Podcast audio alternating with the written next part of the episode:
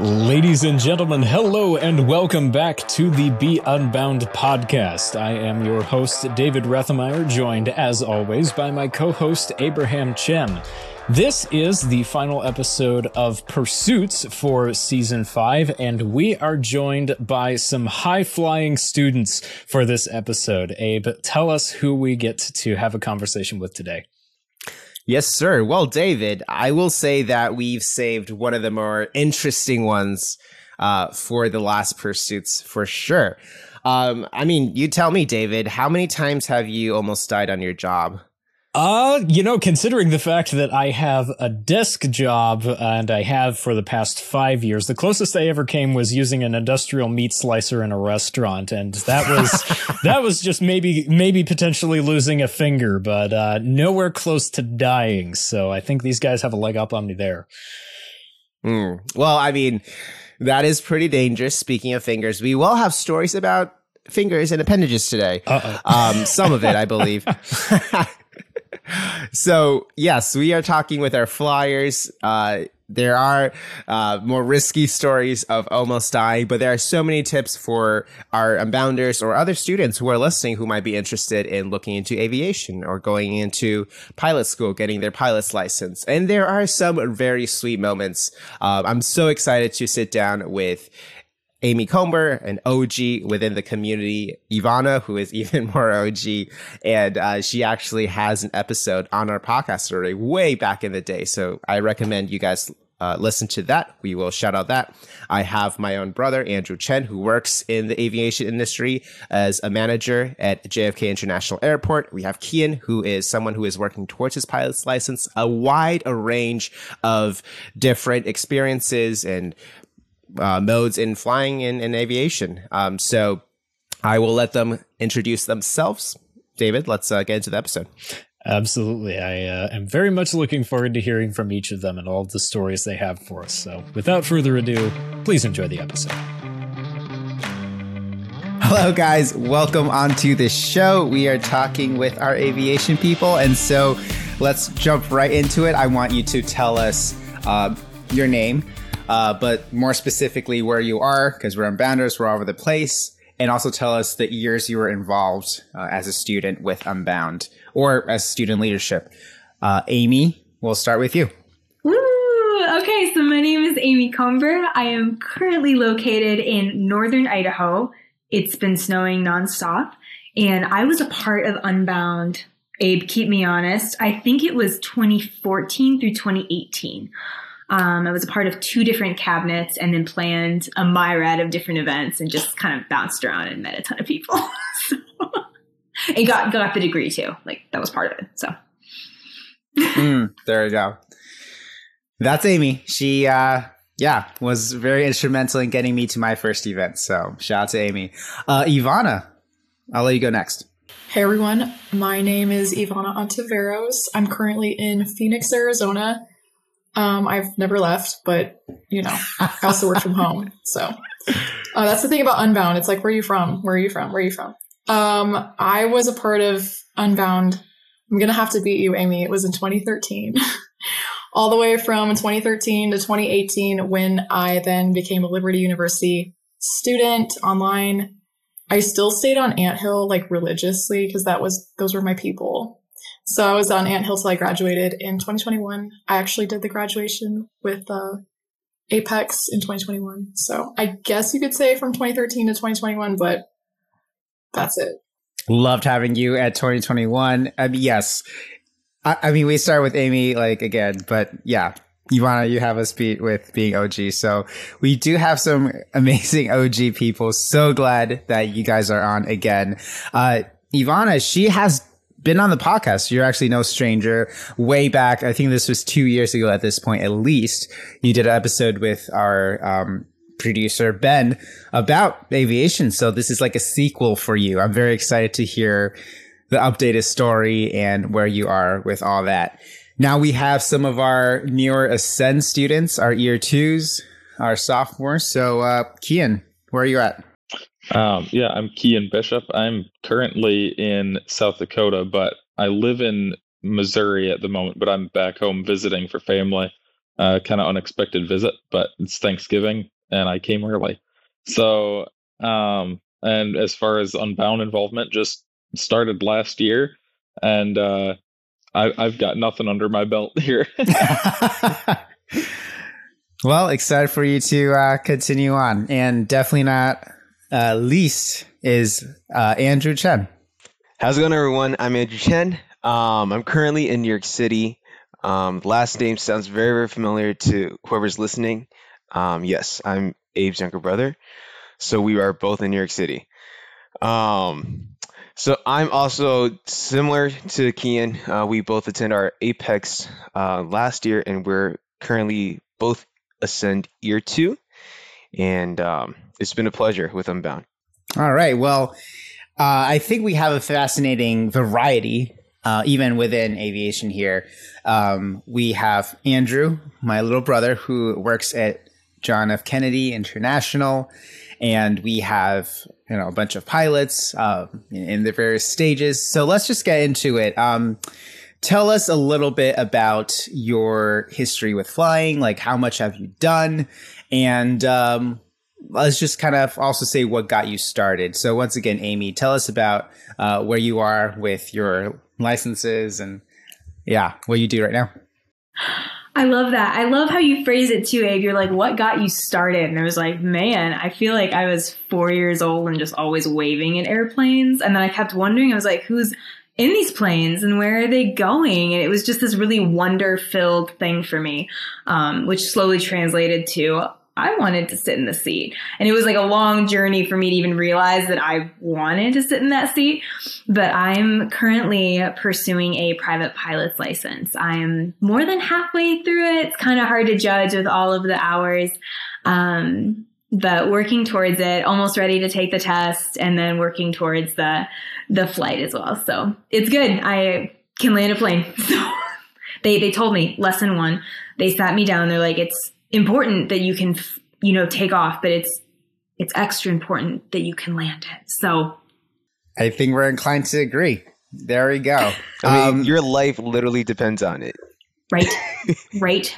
Yeah. Either that or you're a bit too unbound with being adventurous. Um, yeah, and Kian, you are have your private license as well, I believe, right? Tell us about that. I no, I don't have my private right now. I was supposed to have that right before I joined Unbound, but then I smashed the tail end of my plane into a tractor, and that kind of put a big damper on that. Um, well, I was going to ask so, about that story. Yes. so, well, yes, that's that's kind of I guess Unbound was a backup plan because um, I I was I was expecting to be to be flying, but yeah. By the way, uh, pro tip: don't do that. It's a big pain in the butt but yeah, so I I haven't done a whole lot with flying as of recently, just because of that mess. But before, I was pursuing my uh, private pilot's license and did the written test. That's since expired, so that's how long that's been. Um, and was about was a week away from taking my check ride when I smashed the tail end of that plane. So, um, yeah, I'll be back at some point, but for right now, that's just where I'm at. So did everything in a tail wheel, which was like a little bit different. I I enjoyed that a lot though. So where I got started was actually my grandpa. He's a crop duster for 25 years um, when my mom was a kid.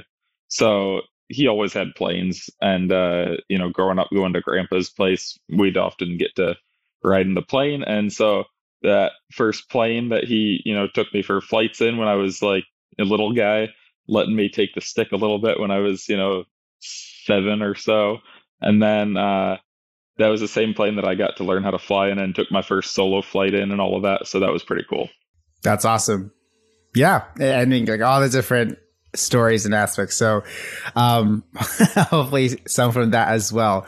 And um, Eve-Anna, tell us about like, I think you've had some experience uh, with this as well. So tell us about that. Right. Well, so I have um, my commercial certificate as well as instrument rating, obviously private. I have about 300 hours right now. And because I went to Liberty University online and did the aviation courses and got the degree, Um, I only need to reach a thousand hours to go to the airlines. So technically I only need like 700 more hours. Um, so that's where I'm at currently with that is that I graduated, I got the degree, I have 300 hours. I'm in a really good position to become a flight instructor. Um, but I kind of ran out of money. so, because if there's one Life? thing that you should Mhm. know about aviation, is that it's very expensive. Um, but that's that's the goal. It's like, how much do you love this? Um, what are you willing to do for this? And every hero's journey needs a little bit of tension and a little bit of an impossible situation. So I feel like money tends to be that impossible variable. Um, but from what what grabs what captured my attention with aviation started with a mission trip actually. And i was an unbound student during this time and pretty similar to amie's experience it took me years of my life to really see aviation for what it was. And then also it took even longer to realize that i could do it. So um, i never knew that general aviation existed. I just thought that there were big planes at airports and that's how that works until the mission trip when we were on not a big plane and we were at a small airport that I realized how freeing general aviation is, how much of quote unquote like the big boy life up in the sky can still happen in the context of like a small flight deck. And I just rode in the front on the way back and just when I took control because the pilot let me fly, air quotes around flying, you know, move it back and forth, yay, right? But when that happened, it was so crazy because so much was communicated in the simple movement of the yoke that I felt it was like um, a multi-sensory experiment experience, and I realized that I loved the responsibility aspect more than anything else. That in that moment, I was navigating this aircraft, but I was also in charge of the people that were sleeping, tired from the mission trip, like right behind me. Most of which were some of my favorite friends, best people I've ever known from church. And that feeling that I was in charge of their lives, I felt worthy of it. And that completely infected my brain. And, um, that's, that's what got me started. That's, but I didn't act on it because that's the thing. If you talk to pilots, sometimes that gap between the love for it and then acting on it, sometimes that's a, a short gap or a big gap. But for me, it was, like I said, like about two years before I actually did anything about it. But that's that's okay because that's part of like that grand story of aviation and love and pretty much like how God calls you into it. Love all that, and we will again touch on on some of the the story and and your continual journey uh, since then. Andrew, uh, I know you're aspiring to be a pilot, and right now you are um, working as um, a gate manager at JFK. I'll let you tell people about your role, what you do exactly, and um, what got you started with that. Yeah, so just first off, I agree with Iv- Eve-Anna about the money part. So I was just chatting with one of my friends who has who's a year younger than me and he has his PPL and he has he's working on his uh instrument rating right now. And he's just jokingly saying like hey you know what? The two main factors that kills a pilot or like test a pilot is, are the two main factors. It is money and time. And if you don't have either of that you're you're done right? So um adding on to the point of like money and time is very very valuable. And those are one of the currencies that you know is very very valuable in our world and that's what's needed to become a pilot. And uh, it tests how much you are willing to sacrifice to pursue the goals or the dream. So a little bit about me. I'm currently i do not have any licenses for flying yet but i do plan on getting one soon. Um lord willing. But my current role at jfk is um, a turnaround coordinator for Korean Air. But to go all the way back of what got me started, you know, what sparked this flame or this passion for aviation was around four years old when we were flying back to Taiwan, right? And we're in JFK Terminal 1 and then just looking out at like the big, big aircraft. And I see I saw like four engines. And I was like, wow, that that's like the iconic plane. And later I realized it was the the Queen of the Skies, right? 747. And uh, I actually didn't know that, but later I realized that I got to fly in one of the 747s, and I'm like, this that's that's a dream come true. Um, and then just later realizing that wow, you know this this metal, you know, cylinder can carry so much weight and you know affect lives and globally, you know, and I want to be part of that. Um, and then during my you know school starting from like homeschool I, I was homeschooling for a bit. So around um I- would say like 15 years old when i went to public school in new york city um, we had this volunteer program called key club. And i was volunteering with them because they had an air show. And that's what got me started right? So there was a key club um, air show called kiwanis kids Day at laguardia airport and in there there's like all these like airliners so parked and allowing the people to who visits the air show to just go in the aircraft look you know go in the cockpit you know move around the joystick the yoke the throttles the rudders you name it right? And i was doing all of it. Um and thankfully all the planes flew because i was pressing all the buttons that i can get my hands on right? Um but at that event um i met a very crucial you know uh group called Civil Air Patrol and they are air force auxiliary. Um and that's what got me started into pursuing aviation because i personally also had another dream of joining the military um hence why i'm wearing the air force cap. Um but I want to fly and be part of the military. So that's what got me started. And if I can do combine all the dreams at once, you know, killing all the birds with one stone, that's like a fantastic thing to do. So I wanted to pursue Air Force and also fly for Air Force. Um, so I joined the program and for I am currently in the programs for around five years already. Um, but through this program, I had the privilege of flying and taking controls. So we have this thing called orientation flights or O flights. So we would go to airport and we would get on our Cessnas and just fly up. And then once we're in our cruising altitude, the instructor pilot would give us the cadets the controls, you know, and they would make us, you know, talk to ATC, climb to a certain rate, bank, you know, turn. And my very first time of just holding the controls and then the rudders, it made me feel like, wow, you know, this feeling is surreal. You know, the just a slight amount, a slight push or pull on the yoke can make my gut feels like ugh, right? Um, and then especially when you're turning, and then when you're turning and pulling the yoke back, it just feels like you're in a roller coaster ride, and then your gut is just jamming down to the seat. Um, and then my instructor pilot said, imagine pulling that for multiple G's, like five G's. And that's what fighter pilots feels like five times worse than that.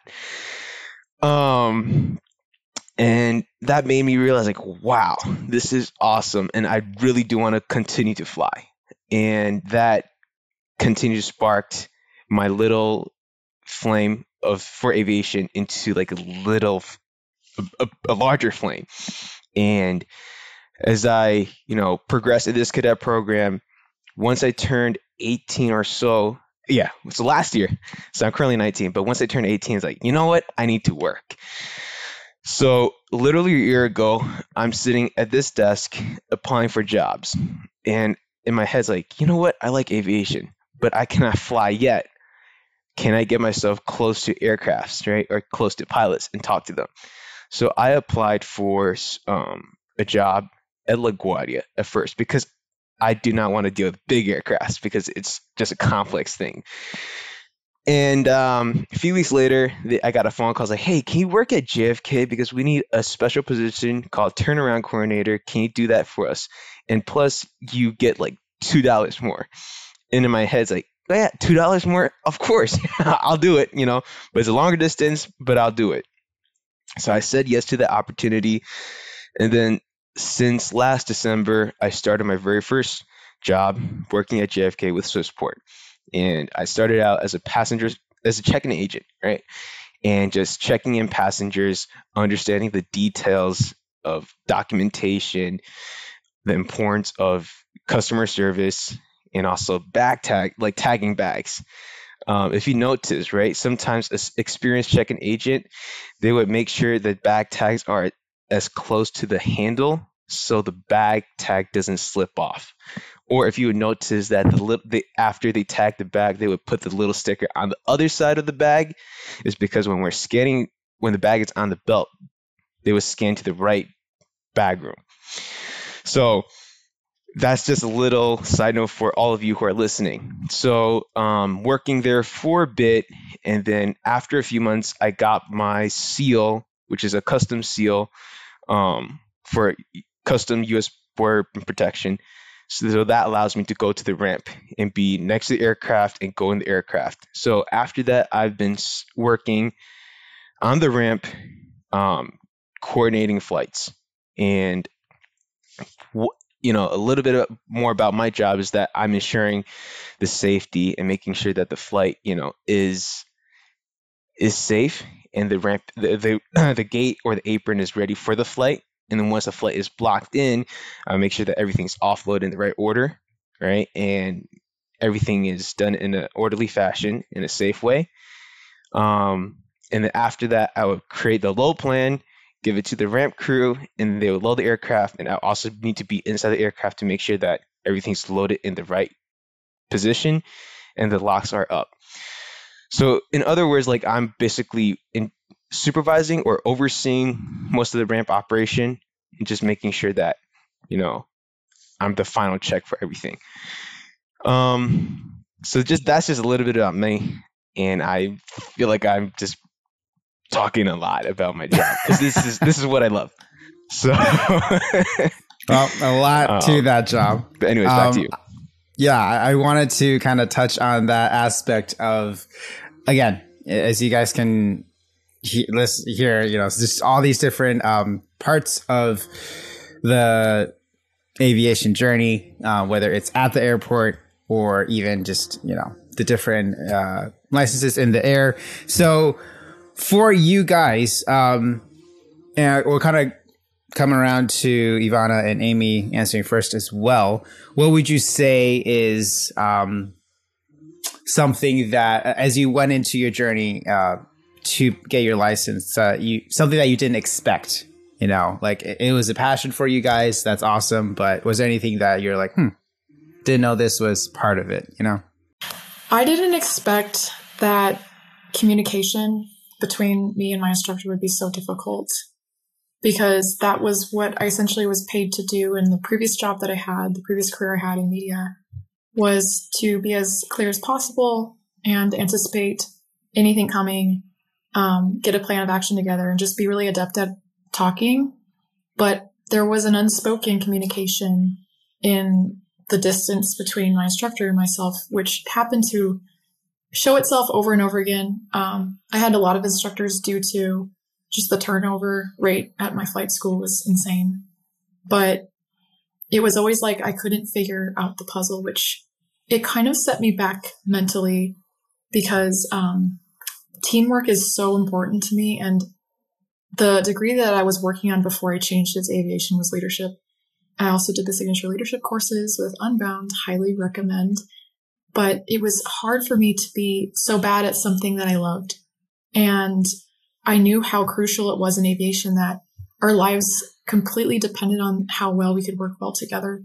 And so even in private, there were the same things popping up, the same scenarios or challenges that required a lot of me mentally and emotionally. And because my skill set was so new, my brain would always go straight to the skill set first because it was concentrating and trying so hard.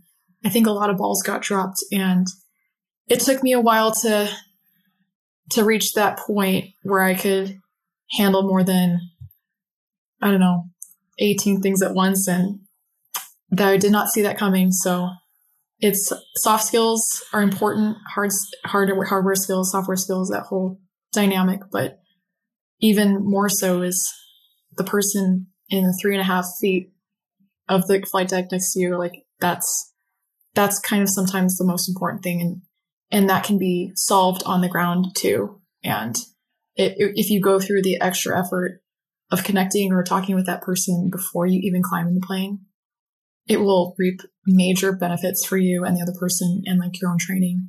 Yeah, that is a huge thing with instructors, and I had a ton of instructors too.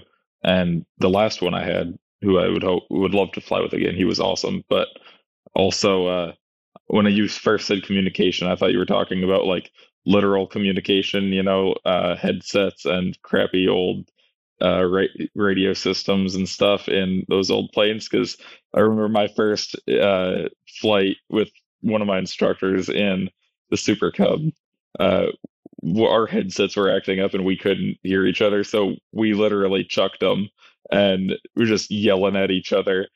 And I wouldn't recommend that because um, you totally mess your ears up. But um, it's really loud in those little cockpits. But pro tip: if anybody's looking to get their pilot's license, budget like a thousand bucks for a headset up front, and you won't be disappointed.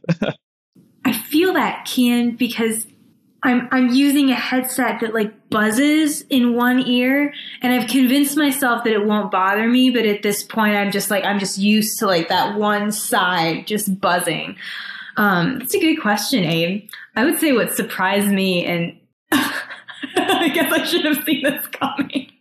Cardinal directions are way more important than than I thought. Um, I thought I could dodge that because people would tell me all the time, you know, I'm heading north on 95, and it was like, no, no, I want to GPS it. But you, it came back, it full circle came back and like hit me, sideswiped me. Um, so cardinal directions came back. They, there's a lot more math involved than I thought. I don't know why I wasn't expecting there to be math, but I was like, I finished math in school and it's back. And really, like what y'all were saying too, like how bad do you want it? I was like, well, I want it, I want it pretty bad, so I guess I'm just gonna hunker down here. Um, and I think uh, something that I wasn't expecting too, aviation just kind of, it, it was there when I was 17. I was with an Unbound student and we were making this like list of all the things we want to do, like a bucket list. Well, I wrote in this journal and the first thing on that list was I wanted to learn how to fly. Well, I lost that journal for like so many years, found it again this year and I was like, oh my gosh, we did it. Like that little Amie girl. Was like, we did it. We came full circle. Um, but I think a slight a bit of imposter syndrome too. Like it, it feels kind of outside of my wheelhouse. Like I'm not a mechanic. I, I didn't grow up doing like, drive this little yellow bug. I don't know how anything works. You know, I don't even drive a stick. So it's, it's so sure. outside of my wheelhouse. But at this point, it's like, I can't keep saying it's outside of my wheelhouse because I'm the pilot in command for half of these flights and I'm the one landing the plane and I'm the one doing the pre-flight. And I was like, it's not outside of my wheelhouse anymore because I, I added it in. Um, so yeah, cardinal directions. That, that comes back. That's important. Who knew? Amie, it's interesting that you said it comes full circle because did it come a full 360 degrees? Thank you. Thank you. And then that thing, that also came back and I was like, oh, which makes so much sense. But I nobody warned me. Nobody, nobody did. Um, yeah. But it's probably mm-hmm. good because it's good. We got there.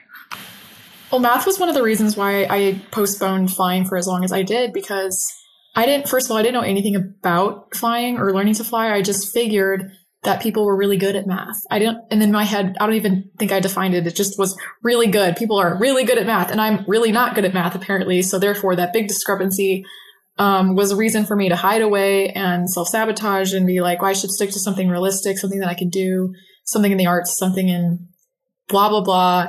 We've heard it all. So I, I honestly think that you just have to try it. And the great thing about aviation, especially in America, it's also like this all over the world, is that things are so highly regulated that even training is regulated. Everything that you're going to be tested on or need to know will be directly explained for you in a government issued handbook, which is completely free for you. You don't really have to pay for that study material and they cannot test you on those things that are not in that book. So there is a limit to the knowledge. And especially with technology, um, and some smaller piece of technology, which is like the, you know, like the flight computer, which looks like a slide ruler. even that is a big shortcut. So you just understand that there are shortcuts out there designed for you um, because there's just so many pilots and like there's no way that we'd have so many if it was that hard. So that's also something is that you just got to try it and trust um, the structures that are in place that you're going to make it and you're going to learn what you need to learn. The uh, wind correction uh, calculator on the uh, what what's it what's it called again? That it, it, starts with an E. E6B, yeah. yeah. Those things that wind uh, calculate wind what what's it called? Your crosswind correction calculator on that thing. That is a lifesaver. At least when you're learning to fly in South Dakota and every day is like 40 mile an hour winds. exactly. I will say, I mean, on that fun note, I have also touched or flown uh, a small Cessna. Uh, I was with my good friend Scott. Shout out to him. He is a pilot as well.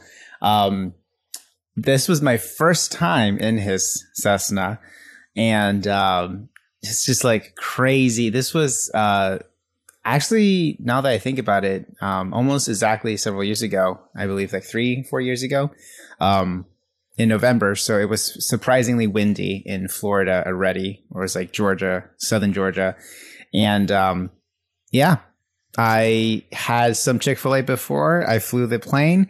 Crosswinds are going. I went all over the place. I asked him to take over. I lost all my Chick Fil A. that was a fun experience. And um, yeah, Scott landed that plane with a direct crosswind, which was very impressive. Uh, it really, like the the alarm was going off and everything. It was really dramatic. Um, so Did I mean, oh yeah. I mean, shameless plug. There's a, a short video I did about that. So hey, Michael, we'll link it in the in the notes below. Again, shout out to um, Scott Hey everyone, David here with a short break in the episode to let you guys know about one of our programs that Unbound has going on right now. Registration is open for the Ascend Semester program. Now, if you've been around Unbound, if you've are been familiar with us for some time, you know that our biggest program is our Ascend program, which is a higher education alternative that equips students for the real world by teaching them valuable, practical life skills and engaging them them in a uh, purpose driven community. So, with our Ascend semester program, what we've done is that we have compacted the full Ascend program into just one spring semester duration. So, it starts in January. Students will get to come to our base camp event down in Gulf Shores, Alabama, and they'll get to experience a lot of the same amazing things you get to experience in the full Ascend program. Things like expert Ascend webinars every month. Uh, they get to join a team of like minded students. They get to work on a project, an Ascend project, and plenty more great things in the program. So if you want to learn more, you can visit beunbound.us slash semester. Enrollment for the program closes on January 6th, so make sure that you check it out soon. That is beunbound.us slash semester. Link will be in the description down below as well. Now, back to the episode. But with that, yeah, I mean, I want to hear about some of your experiences. You guys have had way more experience with flying, as well as you, Andrew, on the ground. Um, a lot of the aspects to, uh, like tips on getting people on airplanes. So, yeah, what was uh, one of your favorite instances, a favorite story for you guys um, over the you know those past few years of flying or working at airports? Most of mine I probably shouldn't say on a recorded call. Um, Disclaimer right here again. Key info Michael, fact, this is recorded and this is a podcast and people are listening. And I personally will share this podcast to your friends, my friends, and everyone. So um, feel free to uh, share. As long as it's not the FAA. But I'm trying to think of a good one to share. Probably almost getting landed on top of by an Ercoupe was quite entertaining. And I can share that one because that was his problem and not mine. But uh, basically, we had a another plane, an Ercoupe, which is a funny little plane. You should look it up if you're interested. Coming in the same traffic pattern that I was on the runway waiting to take off for, but it's a little grass runway. he's coming around and we can hear him faintly on the radio calling his um, you know so when you're coming in a traffic pattern to to come land your plane. You call your downwind you call your uh, base and you call your final which is so downwind is basically you're going parallel with the runway but in the opposite direction that it runs. And base you're turning towards final final you're you're shooting that approach and you're gonna get right on the runway and land. Um, so he's calling his, I think he called it base, and we were like, hmm, that's interesting. We should really make sure he knows that we're here. So we make a radio call. We say we're, you know, holding show or on runway two one, and then he calls, he calls final, and we're just like freaking out. My instructor's in the back seat, and he's like absolutely going ballistic because this guy's like not very far behind us and is just oblivious to the fact that we're on the runway. I don't know if he was blind or what. And he goes and he's just yelling at me. He goes as because the the thing was there was an intersecting runway. This is why I couldn't take off and get out of the way. And there was another plane landing on that runway that intersected the one that I was trying to take off on. So he said he goes as soon as that effing plane gets across the runway, you effing go and get out of here. And I'm like, okay, we'll do. And so that's what I did. And we got up, and literally, as soon as we turned crosswind, we uh, looked down and saw that Ercoupe that was behind us, like at the hangar. So he was like right behind us. So that I, it kind of gives me sh- chills thinking about it. But that was a crazy story. So the moral of the story is don't don't land, land on the runway. The goal is, is to land on, on the runway and make sure the runway is, is clear. Is clear for you to land. I was going to say, I, I don't think I have a, a, crazy story. I have a really sweet one though. Um, I fly this, this little yellow plane. yeah, I drive a little yellow bug and at this, at this airport, it's a little yellow plane and its name is Lupe. It's from San Diego and it was a really sweet Tuesday morning. It was really early in the morning. There's like no clouds in the sky and it's a beautiful blue sunny day. Um, I work in marketing and I start work around 8 a.m. So I was up really early and, um, my flight instructor is this sweet little grandpa who's been flying his entire life and his whole passion is just to get people into the air and you can just feel it from him. He's so, so sweet. And I get this text that says, Hey, this little yellow plane is waiting for you. And today, today can be your solo. So I roll up and he would always tell me, he's like, whenever he knew I was ready, he's like, I think you're ready, but you have to know you're ready. And when you know you're ready, you can go. And it was, it was just this moment, like it all came together. And it was this really sweet moment too, because it the conditions were great. I flew it. I got back down. He's like, Amie, what was your first thought? And I was like, it just, it felt so right. Like it felt right to be in the air. It felt right to be in the little yellow plane. And it's, it was, I think it's a sweet moment that I continually hold to beyond that too, that you can have, you know, all these dreams. You can work really hard towards things and it really will. Like it'll come together. You don't know when that Tuesday morning is going to come, but there's that Tuesday morning and you'll get there. So that was that was really sweet. I loved that. Amie, that's the best story ever. I was transported listening to that. And every pilot deep down wants that story. So I'm really glad that you were blessed with it. Um, and treasure that and know that there will be more. Definitely more. Just to jump in, I'm jealous. I want that instructor. I know. I want that instructor too. I think we all want that instructor. Yep, me too. I bring him I kind of have one now, but I just need a plane again. Hmm. Be nice to your instructor. There we go. Another pro tip on the podcast. no, because most flight instructors now, right? They're very, very young. And the reason why they're flight instructors is because they're getting their flight hours so they can move to um, an airline. So an old grandpa who's very, very kind and loves aviation is willing to teach. It is very, very rare. Um, so that's that's most flight instructors out there. That's why I would I want a grandpa who has wisdom, knowledge, experience, and fun stories. I'm pretty sure he's funny too. By the way, how you share him and, and share like I, I can just feel it. I can imagine it. Um, I, I was definitely transported to the story. So I'm very, very happy for you, Amie. I will say um, another tip that I just thought of for anybody looking to get into this is choose your instructor very wisely and uh, don't be afraid to fire your instructor. Take that with a grain of salt, but like if you think that your instructor isn't really teaching you that well, um, find another one because it's going to cost you a lot of time and money to be butting heads with an instructor that just isn't working for you. So, yeah, another pro tip there, I guess.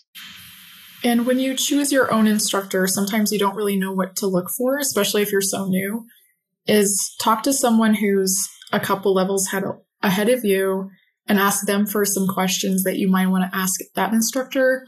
Um, for it's essentially a job interview. I was not blessed with that opportunity. The flight school I went to, I had zero choice in my instructor, which was part of the bigger problem. Um, so there was a lot of adaptability that I had to learn.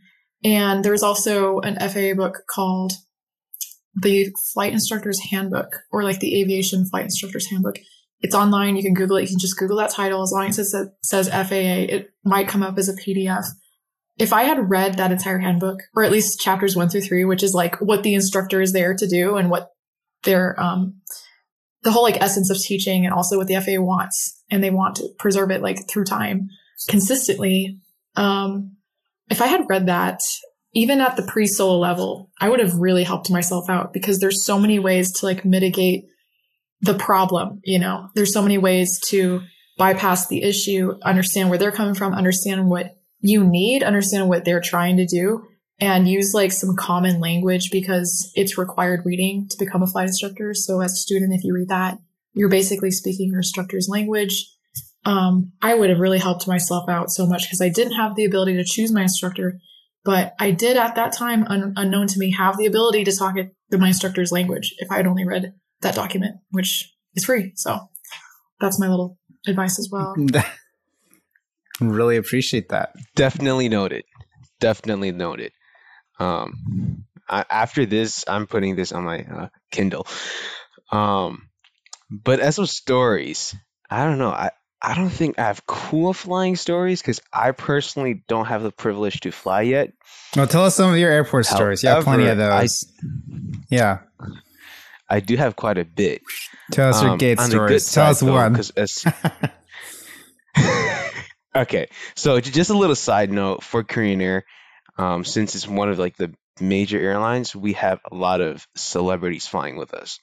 So a week ago, I have this K-pop group called ITZY, and I did not even know that they were on the flight until the check-in agent, after the flight pushed back, after the flight left, and then the check-in agent's like, "Hey, yo, did you know ITZY?" And it's like, "No way, they were on board." So there's a lot of celebrities, um, and that's just being the perks of just working with a major airline, and and yeah, I mean, I don't know if the if you all know, but some of the listeners might know who I'm talking about, but there's this actor um, from Korea called I don't know his I, I don't want to butcher his name, but then he's the actor from Descendants of the Sun or Mr. Vincenzo from Netflix. Um, and I was the one who checked him in. And when I was looking at his passport and then him, I was like, no way, this gotta be fake. Like, are you the actor from um, Descendants of the Sun? like, yes, yes, I am. Like, no way. One thing that I regret not doing because I was so embarrassed to do was I did not take a selfie with him. I should have taken a selfie with all the celebrities I, I've met. But um, besides celebrities, we do have a lot of you know officials like government officials. So one time we we had like the Mongolian prime minister and um, the Singapore uh, ambassador. So on those like high official flights, we do have firearms, and I'm the one who need to make sure that it's loaded properly and go through customs. You know. But yeah, so those are some of the cool story. Well, like cool events that I get to be part of. I'm not sure about his stories, but um, but yeah, so th- I'm just very glad to be a part of this environment, I guess. But yeah, like working at the airport, if you're in charge of something that is other than yourself, it can be very humbling. Uh, and uh, an advice for everyone is after action report or anything with, you know, feedback, take it with a grain of salt and do not take things personally because the feedback is always helpful. The way how it is presented to you can be very hurtful, but at the end of the day, remember that the message and then the principle that is being taught through the through the mistakes that we've all been through is is crucial because for me personally, I learned a lot through my own mistakes, and it, like it or not, it scarred me. Um, and I, if it scarred me, I'd rather have the lesson learned so I don't have to do it again. Um, so one of that story would be okay. I'll, I promise. I'll just share this one story. So we're one of my very first days on the ramp, right? Um, we were about to push back. So I was working for this airline called ITA Airways, formerly known as Alitalia. And we were about to push back, and the GPU was still plugged in. So GPU stands for ground power unit, right? So we had that plugged in. Um, everything was locked up on the ramp. The cargo, the bulk was locked up. The tractors would, was attached. Boarding was done, and we were about to pull the jet bridge, right? However, we can't because the GPU was still plugged in because the GPU is attached to the jet bridge. The station manager did not know that I was new. So he just kept on yelling over the radio. He's like, how come we're still not pushing back? What's up with the GPU? The APU is on. So the APU is the auxiliary power unit. So that's located at the tail of the aircraft and it's the the engine that pow- it's the little engine that powers all the electricities in the aircraft without the engine turning on. Right? So um I was get I was getting yelled at over the radio without even without the station manager even knowing me. And later, that wasn't enough for him, so he went down to the ramp and saw a different person and yelled at me because he did not know me, and I, I messed up on on my very first day of the job, right? Because the person who was supposed to train me um, was injured, so his leg was caught, was smashed by another uh, belly cart or baggage cart because it wasn't locked properly by other from other agents at other gates. So the wind was windy and it just blew over. He tried to stop it. He and he tried to run, but it was just too fast. So um, he eventually was injured, and that was why I got yelled at because it was my very first day. I, I was clueless. Um, but one thing that I did learn is to, you know, always be humble. If you don't know anything, or if you don't know anything, feel free to ask others around you. Because if you show that, hey, I'm willing to learn, however, can you help me out because I'm still not 100% sure on this? At the end of the day, all of our job is safety. And we would be more than happy to help each other out if it's, you know, the common goal for everyone. Um, so yeah, that's a humbling lesson that I've learned. to that point, um, I appreciate that, Andrew. And hey, we say in Unbound a lot failure is an option. That's how we learn, that's how we grow. And it is about communication. Again, another thing that I think we talk a lot um, just uh, within Unbound, but it's just so practical as we go into whatever industry we're in, all the other ones, especially aviation. So as we close out the episode, um, I want to ask you guys uh, something. What is something that you would say to someone else who is considering aviation, becoming a pilot, or being part of the aviation industry? What are some of the lessons you learned? What is some advice you would give? And I love how we have some tips already throughout the episode. So, guys, hope you're taking notes somewhat. Um, but also, yeah, what are some of the things that you're looking forward to? Um, Eve-Anna, we'll start with you again. Um, you have been on the show, and uh, we will be linking that below. Really recommend uh, everyone listening to that to kind of get your backstory. Super cool. Uh, what's next for you? What have uh, you learned? What are some things you pass on to the next generation of you know pilots? One of the things I'll have to clear up because this is the part two essentially um, in part one of the podcast that I did a few years back, I was given that question at the very end, and I said that the Air National Guard was next for me. I was going to go be a military pilot. I was going to start really trying to get into officer training school and fly heavy aircraft or fighters, whatever. I could do it all, right? And I truly still believe that. There's there's a part of me that is undying and always fixed on the mastery of all things that are hard, complicated, and require so so much of me. Um, demonstrating my skills, synthesizing all my knowledge, and mastering the aircraft and the mission, the sense of mission. Like I will never not like that. Um, life has changed. life has changed, and I think um, that is a big lesson within the biggest lesson of all. Um, is that you have to accept that in life. You have very few choices if you think about it. Um, time and money is also important. So look at what you do, what you can leverage. But for me, I think one of the hardest lessons to learn was that I I am a gift and the gift is being myself. And although I possess the ability to do things myself I wouldn't be this gift of a person to others essentially. And I don't have a magic crystal ball. I can't anticipate who I'd be with everyone in every circumstance. But something deep down inside and I've had to go back and forth through that through the years as I've like decided against this is that I wouldn't be the best of version of myself to others.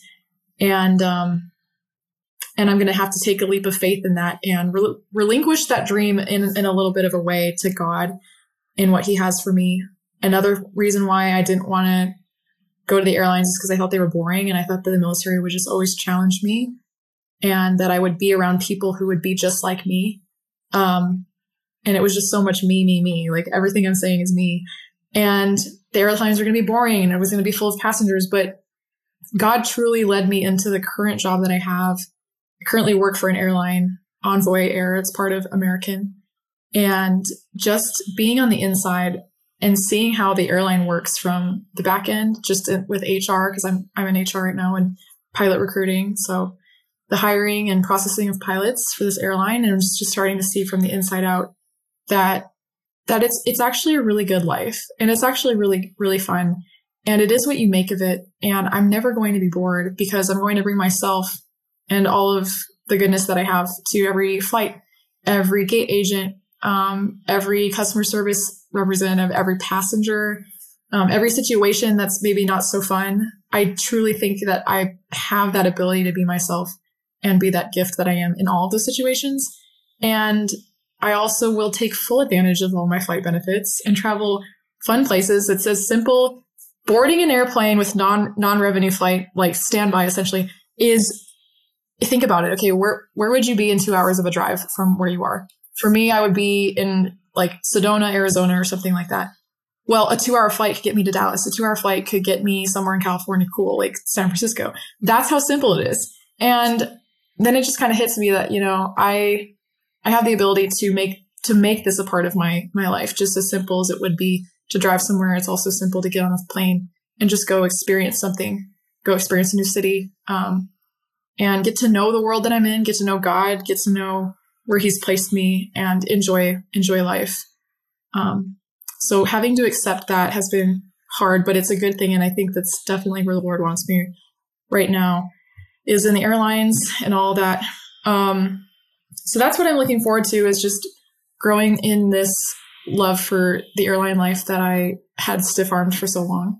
So far, I've already met really awesome people, better, better people than I ever thought I could meet. Um, just within, just within pilot recruiting, we have pilots that fly on the weekends with the airline, and then Monday through Friday work in office with us. I'm I'm remote, so I try as best as I can with video calls, but we do events together, so there's a lot of traveling, and the pilots are with me and we are shoulder to shoulder talking to candidates or talking to recruits, talking to people, explaining what the life is like, explaining the basics and the pay and the complexities, and hearing the pilots on right or left side of me who do this every day. They love it. Um, they're even recruiters as well. And so I've met some of those people, and it's just really kind of shown me that all those pilot people that I wanted so desperately to know and to meet like those who had like the true heart for flying, you know, the wisdom, the decision making, um, like that essence, I found them. And I didn't, it wasn't going to be in flight school. I clearly, but I, it, it, finally found me again and, and they're here with me and they're here at this airline. And, and so it's just a, like a foreshadowing, foreshadowing of things to come that they're there. And I was so quick to write it off before even trying it. So that's, that's where I'm at with, with that. And um, my, my goal is obviously now is to be a first officer with Envoy. Um, just really great company. But um, I still need my 700 hours. So here we go. Time to make a, a plan of a, a plan of attack, which it's going to look like me investing more money, which I'm currently building my finances back. Thank you, God. Um, and getting back into the airplane because I have not flown in such a long time. I'm pretty rusty, but I'm going to be going to Texas here soon and flying.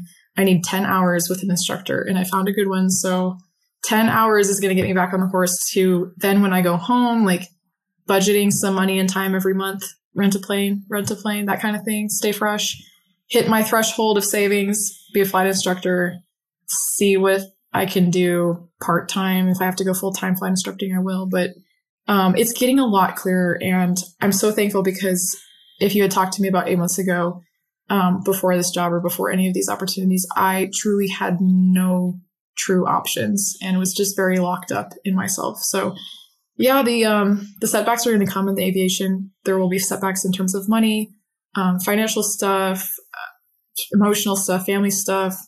Um, economy is huge too. You know that sometimes it's just not the best time.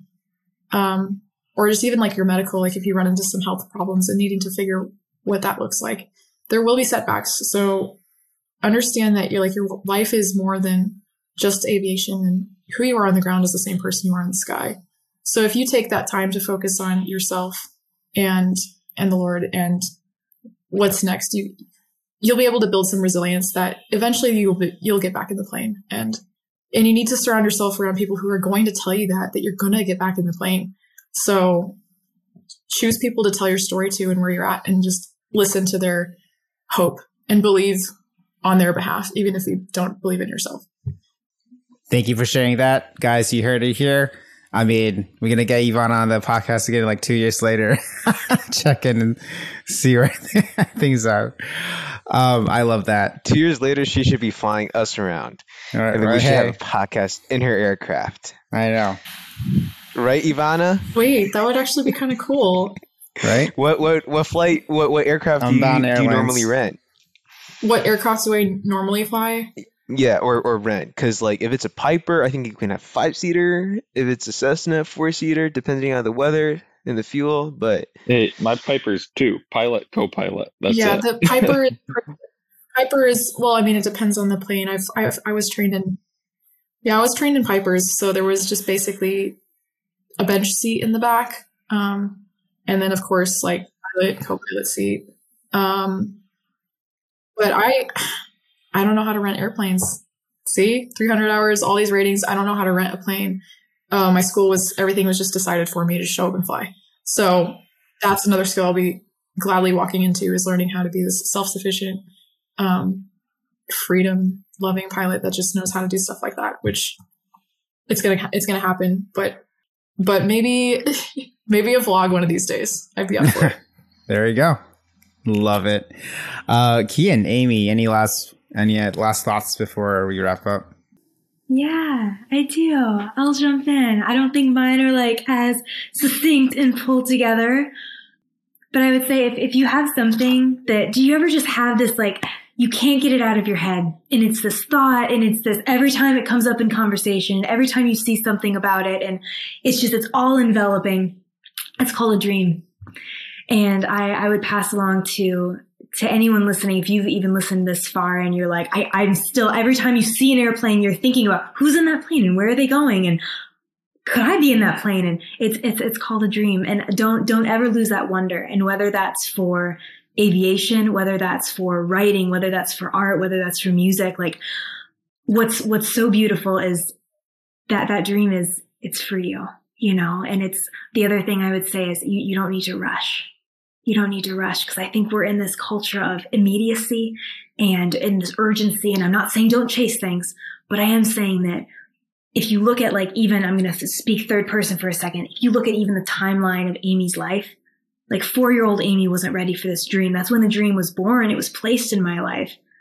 But four year old Amie wasn't ready for that dream. And 76 year old Amie is doing, oh goodness, even knows what she's doing at that point in her life. So it's, it's it's okay to to be where you're at now and to just to be fully present in the moment and accept that it's like those those dreams were placed there for a reason, and it's cool to see how they come full circle. So the full circle thing.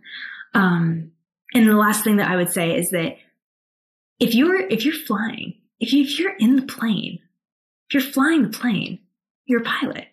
If you're if you're writing, you're a writer. If you're running, you're a runner. You're studying, you're a student. Don't feel like you don't belong in that space because if you're doing it, you're doing it. Go you. Go you. Well, shout out to Amie for always cheering us on. And guys, um, yeah, thank you so much for sharing your your time and your experience and your passion. It's something that uh, I love, and especially this episode, this whole series of pursuits, you get to see the passion, um, and you guys have really, really brought it today. So thank you for being on. Um, I'm excited because this is such a journey. Especially, I love talking with pilots where it's such a continual thing, right? And um, well, we'll see next episode uh, with you guys on a plane or something. We will see. All right. Thank you. And we will see you guys around. Well, I do not think that episode disappointed. That is an excellent uh, just series of stories and uh, experiences and some wisdom from our uh, from our pilots. I thoroughly enjoyed that. Yes, sir. And so, once again, uh, as Eve-Anna has shared, if you're curious about Eve-Anna's earlier story, some more details, I will definitely recommend and link below the episode that she was on. This is like way back, David. This is episode 12. Um, so one of the first episodes we ever done on this podcast, one of the first uh, interviews that our producer then, Ben Billups, interviewed. And, um, yeah, go check out her story. Uh, if you want more information about any of these pilots or tips, do uh, email us. We, we, have our email, and that's open for any questions that you may have. David, tell us about the email again. That email is podcast at beunbound.us. You can email us anytime there. So, thank you all so much for joining us for this episode. This is the second to last episode of season five. So, next episode is the season finale. And let me tell you guys, you are in for a treat of an episode. I think we're not gonna we're not gonna spoil it. We're gonna leave it a surprise. We're gonna make our next episode guest, our season finale, a surprise. But trust me when I say you are going to want to tune in for it. It is one of the best episodes we've done to date. It is a highly requested guest, and you are not gonna want to miss out on it next week. So, thank you very much for joining us for this episode, and as always, be unbound.